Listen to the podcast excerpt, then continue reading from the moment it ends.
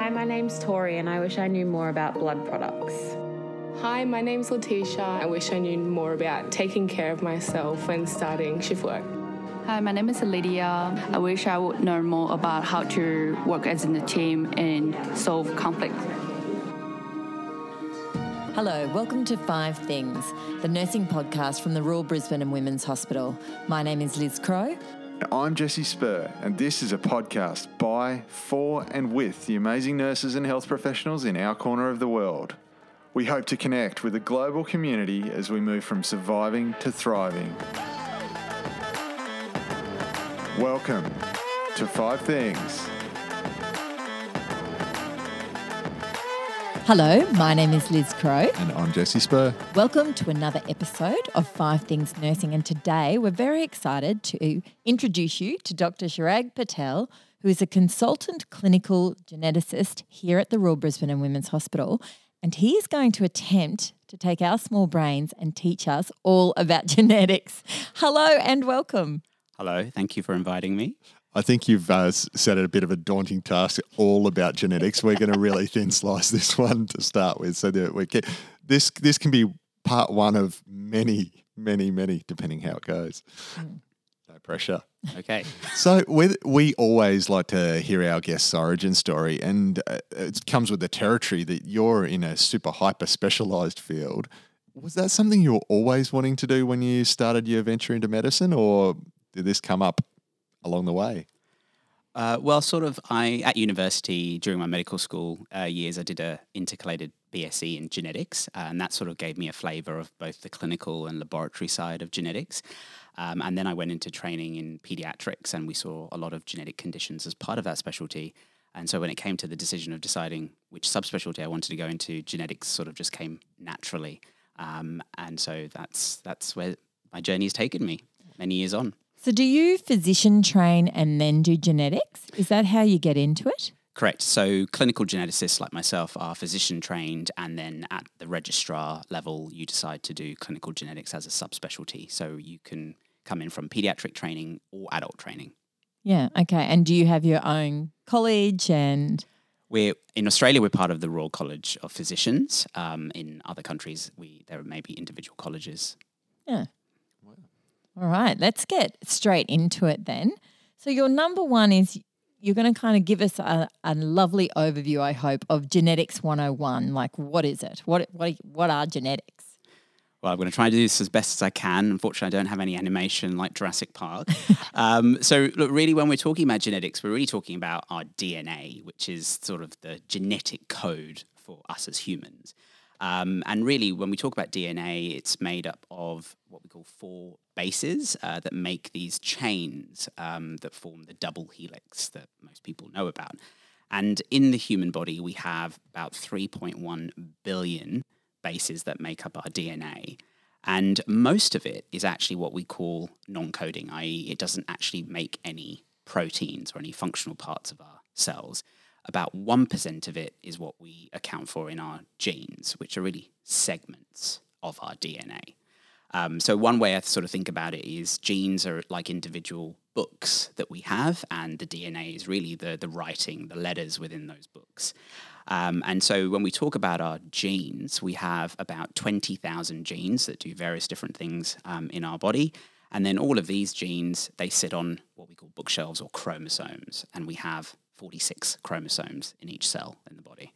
Um, so, really, when we're talking to our patients about genetics, we really have to use sort of basic concepts and that analogy of I usually say a, a cell is like a library, the chromosomes are like the bookshelves, the genes are the books on the bookshelves, and then the DNA, the code, is the sort of the writing within the, the books. I wish you had taught me genetics at university in my first degree because it wasn't taught that simply. Yeah. But that's a that's an easy way for us all to be able to remember it, um, because it, it is extremely complex, isn't it? Correct. Yes, it is. Yes. And that's why there's a specialty. Like like even I'm imagining lots of senior medical officers would struggle with some of the complexity of what you guys have to work your way through. Correct. Yes, I think. I mean, most people sort of know basic biology, but some of the intricacies about genetics and genetic conditions that is that does, uh, I guess, involve a certain level of specialty experience. Right. So you said, if I'm correct, 3.1 billion bases is your DNA. So is that like like it's all floating around in your system? Like what does 3.1 billion bases look like to make up DNA? Well, obviously, that sounds like quite a lot, and that's why it's sort of packaged very microscopically within those chromosomes. But interestingly, if you put all of our DNA within a human individual, end to end, you can actually go from the Earth to the Sun and back 93 times. That's the scale of the DNA inside a single individual. Yeah, so so when we're talking about genetic problems, you know, like well how much do we understand then? Like is there still so much for us still to learn? Like in the future, you know there was that movie Gattaca where they were saying for those of you who haven't seen it, there was this piece in the movie where essentially they're saying in the future you'll be born, you'll get a full genetic workup, and then we'll be able to say, oh, look, there's no point in you going to high school because you're never going to go to university, go straight to a menial job, and you're going to get all these diseases, so you're not very good marriageable. Like, like what, what, how much do we actually know, and what is still yet to discover? So we've actually made quite significant advancements, and one of the big milestones was the Human Genome Project, uh, which sort of ran from 1990 to 2013, where multiple individuals around the, the world sort of sequence the whole human genome. So we learned a lot at that time. We're still not quite there yet in the knowing what everything does, so all of our genes. So I mentioned we have 20,000 genes. We actually only know what sort of four to 5,000 of them are associated with, so human diseases. Um, but the other big advances we've had in recent years is our technology to ability to look at our genetic and our DNA uh, to really characterize what is causing disease and potentially future predictors of disease. So I think we're, we may not be that far away from the Gattaca situation. Not that we want that. No. Yeah. So, number two is complex conditions versus pure genetic conditions. Now, for someone like me who's not even done nursing or medicine, can you explain what on earth does that mean? So I guess we've talked a lot about DNA and our genetic code, um, and I guess what makes us different from each other, um, and most of us. Um, between two individuals, we're 99.9% the same in our genetic code. That difference between us is due to what we call genetic variants. Um, and there can be different types of genetic variants. So these are changes in our DNA. There are those types of variants that are very common in the population. So we may see them in more than one, 1% of the population. Uh, they occur throughout our genetic code. And these types of variants are what we call um, uh, predisposers to, I guess, traits that we have. So, hair color, eye color, skin color, but also some of these um, complex diseases that we see uh, very commonly um, in the hospital and community setting. So, you know, heart disease, diabetes, cancer, dementia. Um, now, these conditions are complex because they are an interplay with multiple genetic factors or these variants everywhere, but also a strong environmental component. So, lifestyle, uh, smoking, diet, exercise, and then environmental exposures. Now, these kind of complex conditions, um, you do see them cluster in families when you take a family history, but they're not very clearly inherited in a pattern that you can say to someone, this is your exact risk of developing this condition. If we compare that to, I guess, the pure genetic conditions, the, which are the types of conditions that we see um, as uh, clinical geneticists, these are individually sort of quite rare in the population. Um, so they estimate that around 2 million Australians are affected by a rare condition, and out of those, 80% will be genetic. Now, these conditions are due to what we call pathogenic variants in our DNA. So these are changes in our DNA that mess up the protein. They stop it from doing what it should be doing and very clearly cause disease. And there's very there's a very limited um, uh, input from our environment. It might modify a little bit, but there's not a strong component there. Um, and and these kind of conditions can present sort of pan life. Um, so we might see them present in pregnancy, uh, in childhood, but there are many genetic conditions that actually present in adulthood. And I think that's actually a misconception that when people think about genetics, they think, oh, it's always congenital, but actually there are adult presentations as well. Um, so some examples that people may have heard of. Um, so we have Down syndrome, cystic fibrosis, polycystic kidney disease. Um, and then the big sort of Angelina Jolie effect, the BRCA1, BRCA2 genes that cause breast and ovarian cancer. Um, so, and these kind of conditions, there, there may be a very strong family history, and you can quite clearly work out the inheritance and provide a risk for an individual. Um, or some of these can happen for the first time in individuals, and there may not be a clear cut family history. Okay, so this is this whole podcast is intimidating me, but I'm going to try and ask a sensible question. Uh, the complex conditions, these are the ones that really it's potentially part gene, but also it's got some environmental factors like diabetes, like uh, heart condition. And they're complex because if you've got a whole family who are eating the same diet and uh, everybody smokes and that's, you know, the great grand grandparents, the grandparents, you know, they're all in the same house. And then of that, loads of people have got diabetes. It would be very hard to say this is a genetic condition because how do you pull that apart from all the environmental and lifestyle factors? Is that what you're saying? That's correct, yes. Yeah, Yeah. I think with families in particular, you see that intergenerational effect. And as you were saying, you know, within a household, if there's a common environmental factor, that you've already got that as a predisposing risk factor. Yeah.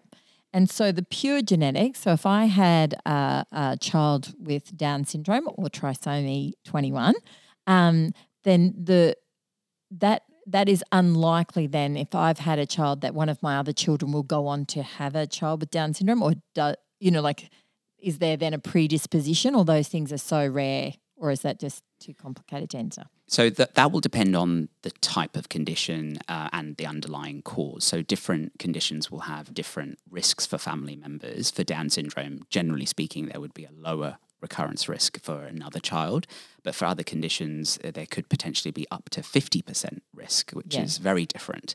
Um, so it really just depends on the condition. Now, is the most common kind of condition like that, is it cystic fibrosis because 25% of the population carry that gene? Is that right? Uh, so cystic fibrosis is common, uh, but not 25% carry the gene. One in 20 people of a European ancestry are carriers. So that would be 5%. 5%. Well, maths was never my strong point.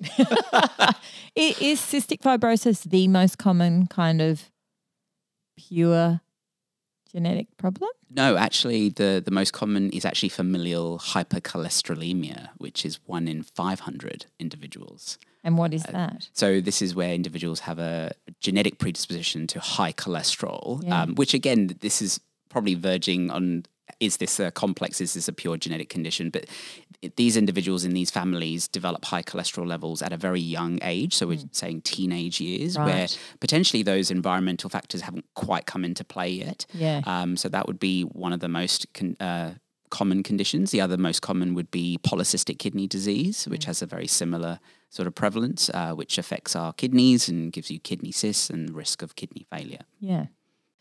So, how would I know if I'm just a person listening to this?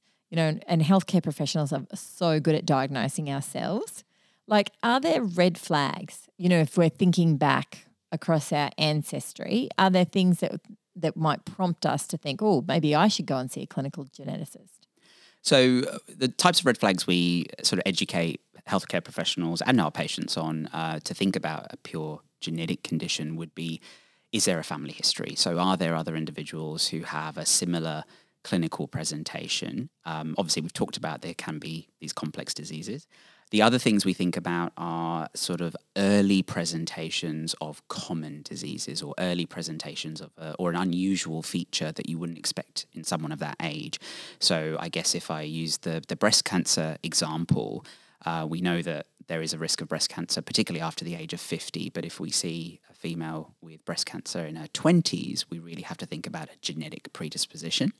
Um, the other things are multiple organ systems being affected, um, and that not only applies to children but also adults. You know, there are individuals who see multiple specialties in a hospital, but no one's thought of thought to do all these features tie together, um, which is one of the good things about my job. Is I quite like it. It's a bit like a jigsaw puzzle, piecing it all together.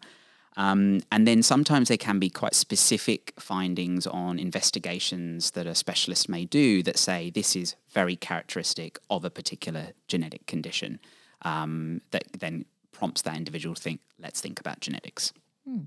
So your number three is what is clinical genetics?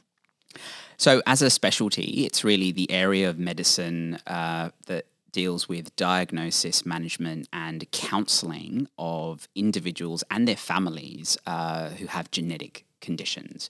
Um, so, as a specialty, as I've mentioned before, it is a pan life specialty. Um, although we may train in pediatrics or adult medicine, we actually see people before conception, during pregnancy, as children, and as adults. Um, so, we see a quite broad range of patients. Um, and really, the, the the practice, I guess, that we do as part of clinical genetics is what we call genetic counselling. Um, and really, what that is um, is it's a non-directive uh, educational process um, where we're talking to our patients um, and their family members about the the condition, the you know the details of what it what it what, what it how it can present, the management, the long-term prognosis. Uh, we also talk to them about what actually causes the condition, the genetic aspects of it, and this is where you know we have to use a lot of our sort of lay terminology or um, uh, d- lots of diagrams, um, and then we're uh, educating them about what does this mean for their family, what are those risks that we're talking about, how can we clarify those risks, um, and then a large proportion of our work is also talking about family planning.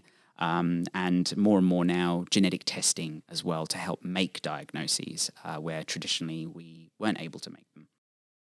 Um, who else is important in a clinical genetics service? Is it is it just you guys, or who else is who else might people see? So the other stream we have in our service are the genetic counsellors. Um, so these are individuals who either have a nursing or a science uh, background, and then they will do a master's in genetic counselling. Um, so the types of patients we may see individually may be very different, um, and that's part of the triage when we obtain referrals to to the service. It's a it's a funny term, and I don't know what else you'd use because as soon as you say, you know, I've been doing counselling, I counsel the family. You know, you aren't asking them to lie down on a couch and talk to them about their relationship with their mother. You're more like, tell me about your mother's, you know, history medically because you're looking at that family context to try and see, yeah, there. I'm imagining you're looking for patterns or you're looking for abnormalities, and and I guess you know when people go back in time, often people think, look, there's there's nothing in my family, but you do your family history, and then you find out like your great grandmother had four stillbirths, and then the person before her had nine stillbirths, and then you know that there's a pattern perhaps that you know it's hard to know was that a, as a result of the hard times? But sometimes it's not till you look backwards that people can pull that together and say actually maybe that wasn't because the baby was born on the farm. There was actually something genetically you know wrong that it was before the time that people could pick it up. Is that right? Yeah, so there, I guess there are two uh, types of scenarios that we, three types, I guess, we deal with. So there will be those where um, individuals have come to us from a specialty physician because they've made a diagnosis of a genetic condition. So that's really where sometimes some of those aspects of really delving into the family history are, they're helpful, but really the main aim there is to talk to that patient about their diagnosis and then what it means for their families. The the other group are those who come to us for a diagnosis where you know someone's really questioning could this be something genetic? And that's where really piecing together all this information is really helpful you know taking a detailed family history. And sometimes that does involve obtaining uh, family records with with obviously consent um, from those individuals and then piecing together all their investigations say look we think you've got this condition. Let's try and prove that and then you may get a follow on from that. Um, and then the, the the next big group of individuals are the the healthy people um, in families. So you know they're not under a GP, they're usually not under a specialist, but they're asking that question. I've got this family history. Is this important to me? And that's where again we're sort of talking to them about what their risks are. So yes, the word counselling is quite broad and may not be the right word to use because it's so much more than really the psychosocial side of a diagnosis. But I imagine you're still doing a lot of loss and grief work uh, in the context, you know, because some of these diagnoses have huge implications for fertility, for reproduction, for you know making decisions about proceeding with children, a whole range of things, isn't it? Yeah, and I think that's a, a, fair part of our consultation is the implications of the diagnosis for the individual and for their families. So, you know, common emotions, they'll be already going through the roller coaster of accepting a diagnosis and what that could mean for them in the future. But like you said, it's planning for their own future financially, for their children. Um, we see a lot of genetic guilt of mm. potentially passing a condition on. Um, and and then really uh, allowing the individual to pass that information on to their families because genetics is just not about you; it's also about your family. Um, and you know, we're trying to facilitate those conversations between patients and their family members to say, you know, you could be at risk. So, as genetic services, one thing we do to help that conversation is uh, we provide letters for relatives that they can then distribute wherever they are in the world so that they can then also access genetic services. And we try, try and tease out what the issues are in the family and you know not every family gets on but usually there are some barriers you can break through to share that information yeah and I, I always used to, because I worked in pediatrics for a long time, um, I always used to wonder what those car rides home were like with a couple when they had received, you know, a devastating genetic um, diagnosis that had, you know, huge implications for the child they've had, and then decisions to whether or not to have any other child where they're told, you know, like if you'd married anyone else out of 4 billion people, this wouldn't have happened. How they get back in the car and think, we were really meant to be together. You know, like it's so, it must be so confronting. Yeah, and unfortunately, I, I don't sit in the car afterwards to find out what those conversations are. But uh, we do see those roller coasters of uh, emotions, and sometimes that conflict between parents as well, mm. particularly of children. And there may be the one parent who sort of takes that sort of step back. Let's just deal with every day as we want to, and then the other parent will want to research every little aspect about the condition, sometimes incorrectly. So one of our roles is also helping navigate families to, you know, correct sources of information. Yeah, don't patient, just Google this. Correct, you know, patient groups so they can actually connect with other families. And and we, we do sort of advise them to take their time accepting this diagnosis and reaching out to other families who've had experience to talk about day-to-day management. Um, but it, it, can be a roller coaster of emotions, I think, and it, and it just it can take time uh, yeah. for these families to accept these diagnoses. Yeah. All right, so I'm sure now everybody is like, oh my goodness, what genetic disorder do I have in my family? So let's talk about number four genetic testing. Um, you know, who needs it? Who doesn't? Like, what's the way of the future with this? Should we, you know, should we all be signing up for, you know, I, I won't name one of the marketable things that are advertised on TV to find out about our ancestry. Tell us a little about genetic testing. So I think uh, that's a really good example of, uh, I guess, the lay understanding of genetic testing, which is really direct to consumer testing. Uh, really, the the proportion of work that we do in uh, hospitals and clinical services is what we call clinical testing, clinical genetic testing. Um, so this is genetic testing that is done in an accredited laboratory. Um, and there are many in Australia and overseas um, where they have quite strict quality controls. They're all regulated laboratories. Um, and these types of tests are ones that are requested by a clinician after having performed an assessment on an individual um, ascertained that a genetic test is beneficial for them, but also they've the, the patient themselves have had a conversation about the genetic test. What are the advantages for me? What are the disadvantages? What am I getting from this test? Um, and a lot of these tests are um, sort of funded either through the department that's organising the test, or now there are a few tests funded by Medicare. Um, and the test will vary depending on what is the condition that we're testing for and what the cause is, what's changed in our genetic code, I guess. Um, and so um, the these types of tests can be either for diagnosis, so someone who has the condition, we're trying to make the diagnosis, or as I've mentioned before, the uh, uh the unaffected relatives of individuals, where we're essentially predicting their future. Um, with a with a genetic test based on what we know is present in their family. So that's the clinical testing. I guess when we talk about direct to consumer testing, um, which is again commercially available overseas, not so much in Australia at the moment. Um, there's usually no clinician involved here. The patient goes onto the internet, finds the company of their choice. Uh, they usually send you a saliva kit. You pay for it yourself, and then there's usually no discussion before or after about the test or the results. Um, and I guess the the issues with uh, direct to consumer testing is there's not a lot of regulation at the moment. Um, so there are some quality control issues. Um, many of the outcomes of this testing, if repeated in a accredited laboratory, are actually incorrect. Um, and some of the information that you get may not be meaningful in a medical management perspective. Um, and so, uh, some good examples, as you mentioned, are the sort of ancestry.com, which is very different. But there are some commercial companies that will look at sort of nutrigenomics, um, they'll look at athletic performance. Um, and uh, more and more now, we're seeing direct to consumer testing for these complex diseases that we've mentioned, you know, heart disease, diabetes, uh, where they sort of just providing you with a, a risk. Um, and uh, I've seen a couple of scenarios where they come back with a test that says they're at reduced risk of lung cancer, and the patient says, "Oh, so it's okay to carry on smoking." Mm. So can, they can all be misinterpreted as well. Um, so that I think that's the difference between these two tests. Um, and th- there's a big issue about data at the moment um, with these companies. Is that who's looking after the privacy of your data? A lot of it can be sold to then pharma companies, and there's no regulation there.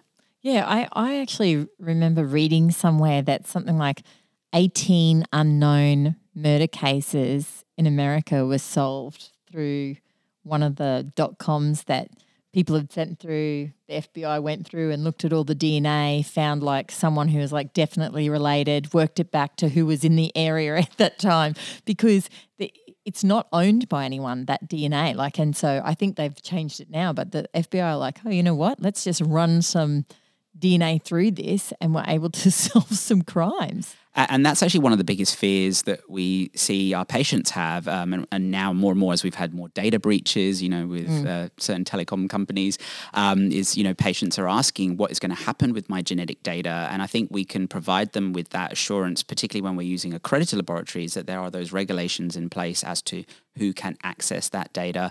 And uh, usually that is not accessible by law enforcement, um, etc. Um, and I remember, you know, initially a lot of the genetics in the early days used to take like four or five months to come back. And, you know, some of it got sent to the United States and some of it got sent to Adelaide.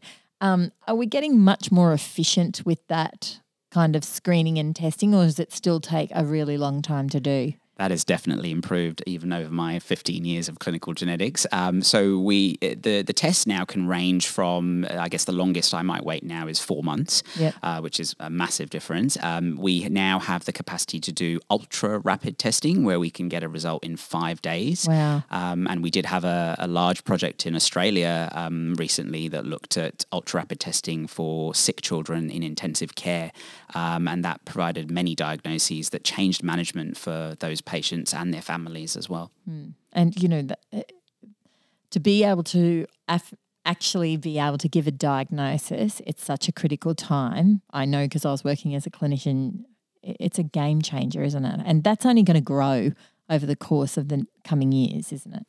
Correct. I think uh, a lot of that has been hindered by uh, laboratories um, and their workforce, um, also funding for testing, um, and our technology. And our technology has definitely improved. The cost of these tests is coming down significantly, uh, and the tools we have to analyze and interpret the tests is changing, so that time is being reduced quite significantly. Mm, terrific. We've already touched on this a little bit. Your number five is the psychosocial and kind of ethics of genetics for patients, but also their much wider family. Um, you know, I guess this is something that the bedside nurses in particular may have a real part to play in all of this. Can you uh, explain to us what are what are some of the complexities about speaking to well families about what what might be the next steps? So I think um, caring for individuals who have genetic conditions, whether it's inpatients or outpatients, I think common questions that they will ask is, you know, is this going to be important to my brother, sister, my children? And I think be able to facilitate those conversations or at least direct them to an appropriate avenue to answer those questions, I think is important. And then really where there are fragmented relationships is really working with those individuals to how can they better share that information with their family members. Um, and as I said, you know, we have a good mechanism of providing letters that they can distribute, and they're generally anonymous, so you can just send them as a email through a relative, through another relative, through another relative. Um, So th- those are the important conversations. I think the other thing we sometimes see is um, secrecy of a diagnosis um, and sort of hiding it. Uh, and there can be a generational effect here where people don't pass information on to their children. They go on then have children themselves and suddenly it all comes out the woodwork and that can really fragment relationships um, when there's that secrecy of a diagnosis in a family. Um, so I think trying to facilitate those conversations is the important part here. And and I've seen this so many times in peds where so you know you they have a conversation with the either the geneticist or a genetic counselor and then you see the couple afterwards and they're like that was definitely you that was definitely your family um, and you, you know and i think some of that's a grief reaction as well but this whole where they can't hear that maybe it's a combination of the genes because that's what happens sometimes isn't it? Like one person in isolation may not be enough to, to pass the gene on but it's it's a combination of both people and the you know both couple, members of the couple Yes. So sometimes we do see that sort of blame game of, oh, it's Yeah. come from your side of the family, your side of the family. And sometimes that's not proven. Mm. Um, so those sort of conversations really don't go very far. Um, but it really, again, it just depends on the basis of the condition. So cystic fibrosis being a good example, which comes from both sides of the family. So both parents are carriers. Um, whereas there are other conditions that will come from one particular side of the family or they're transmitted through females and affect um, particularly the boys in the family. So there can be that guilt that individuals or a blame game uh, of it's come from your side of the family and that can fracture relationships as well.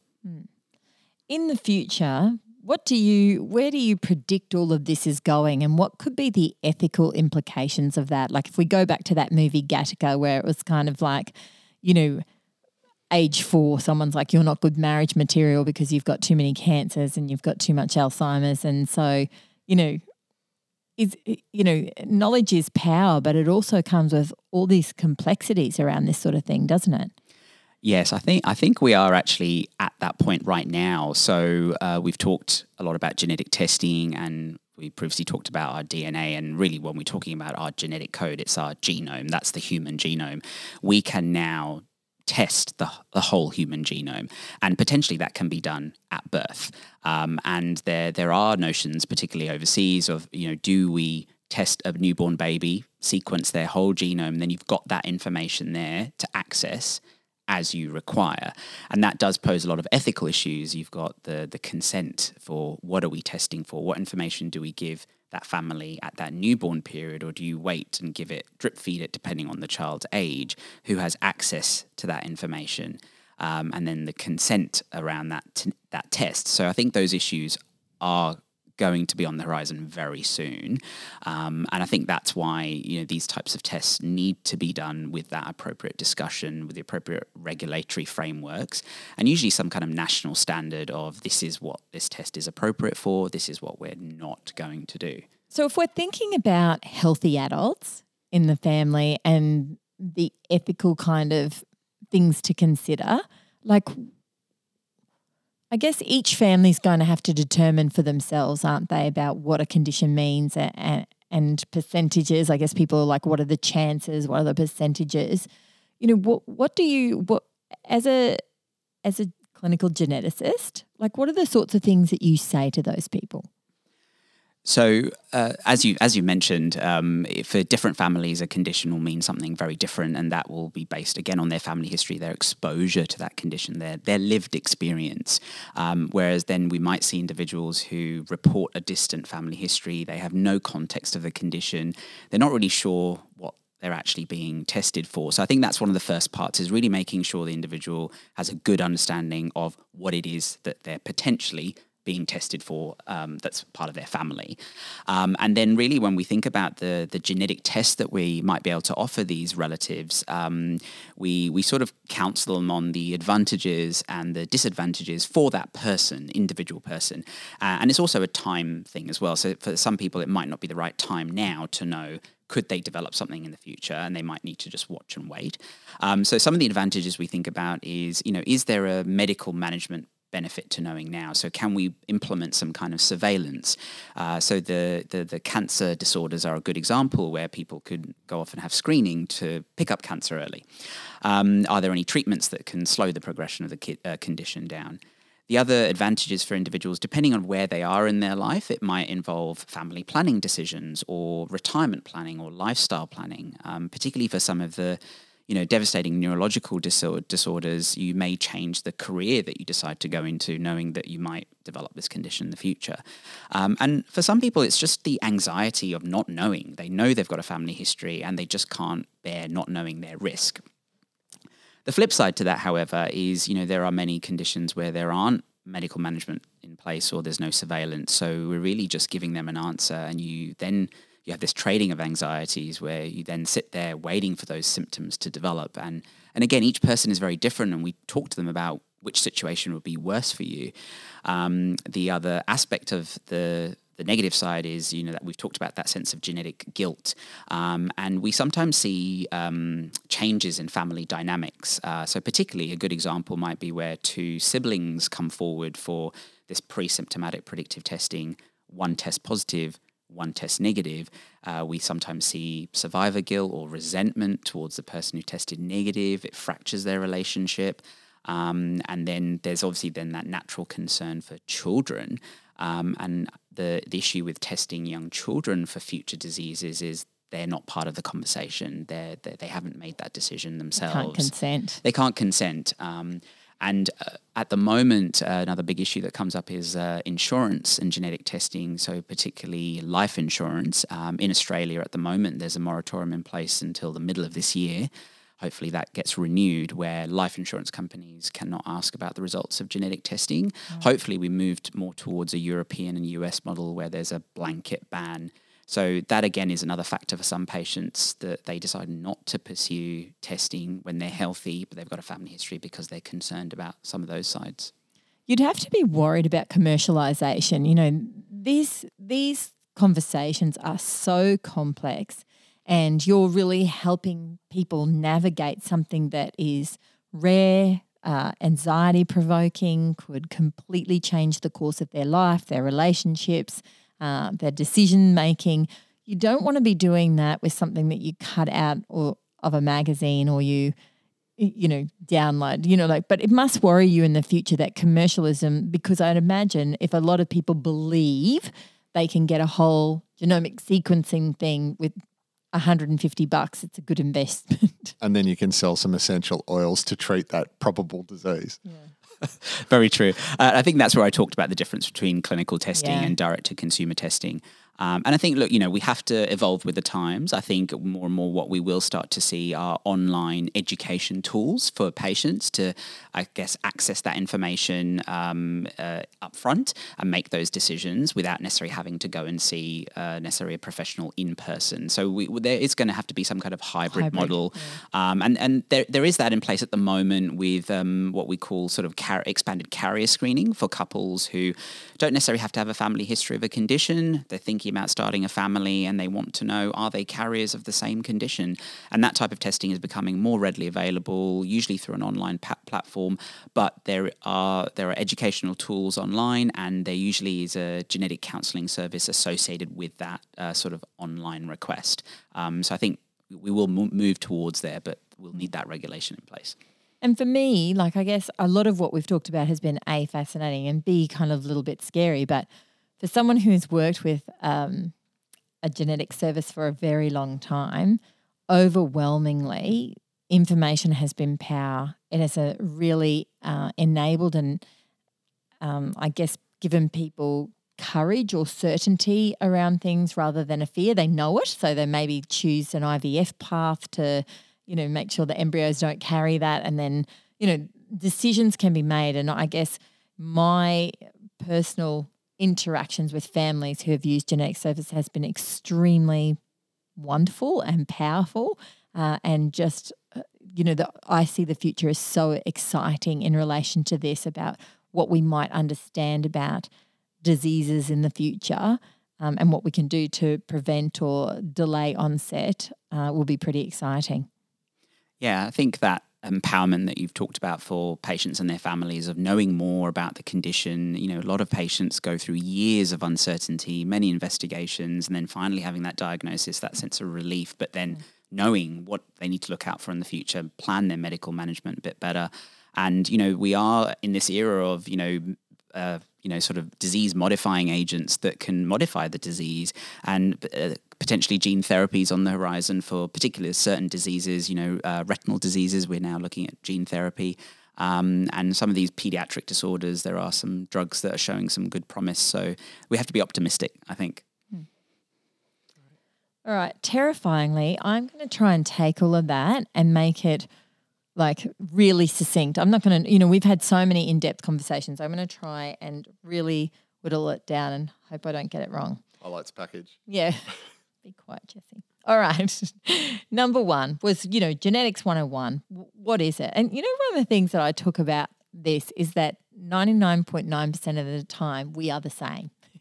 Genetically, we are the same. So we're talking about these when we've got 3.1 billion bases that make our DNA and 99.9% of the time we're the same, it, it just highlighted to me about how specialized this whole um, thing is and that your gene. So I loved the whole library analogy. So, you know, your, the cell is the library, I think is what you said, and the genes are the books, and the DNA is the writing. And if we took all of our DNA, DNA, we could go back and forth to the sun 93 times. So, and our, and our genes sit on these 46 chromosomes. So the, it is really complex, but overall, human beings are the same. And when something goes wrong, that can be catastrophic for someone, but we're still essentially the same people. I really loved that's the message I took anyway. Number two, complex conditions versus pure genetic conditions. And the complex con- conditions, this is what I took, is those genetic variances. There's changes in the DNA, but what we're seeing is, is that families often live together, have the same lifestyle, exposed to the same contaminants or things. So it's very hard for us to know what proportion some things like heart conditions, cancers, diabetes are purely genetics or in this case, they're these complex conditions because it's probably part DNA and part lifestyle, environmental factors. The pure genetic conditions, the difference there is that it's probably got very little to none about what environmental exposures you have. There is actually something wrong with the gene, would you say? Or the DNA? Correct. It's the the what we call mutations in layman terms, but they yeah. are changes in our DNA that disrupt what the gene does. Yes, and so that's more when we see um, these rare syndromes, uh, etc. They're the they're the pure, and that red flags for that can be purely genetic, so they can be family history, unusual features, uh, mo- multiple organ systems, um, or you know if there's just been something like you know, everyone in the family has had someone die before the age of 20 on the football field. this is this could be a genetic red flag uh, that deserves some important investigations. And stop playing football. All right. Number three, what is clinical genetics? And you said this is the area of medicine that really specializes in the diagnosis, management, and counseling of people around genetic conditions.